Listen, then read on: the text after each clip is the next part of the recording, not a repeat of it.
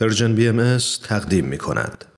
این روزها به یاد تو امروز سخنی نیست به جز اینکه با مناجاتی از حضرت عبدالبها دست به دعا برداریم و طلب تایید و توفیق کنیم تا بتوانیم در راه خدمت به عالم انسانی های بلندتری برداریم که شاید به فرموده حضرت عبدالبها این جهان ظلمانی نورانی گردد جهانی که به توصیف ایشان در جنگ و جدال است و نوع انسان در نهایت خصومت و وبال. ظلمت جفا احاطه نموده و نورانیت وفا پنهان گشته.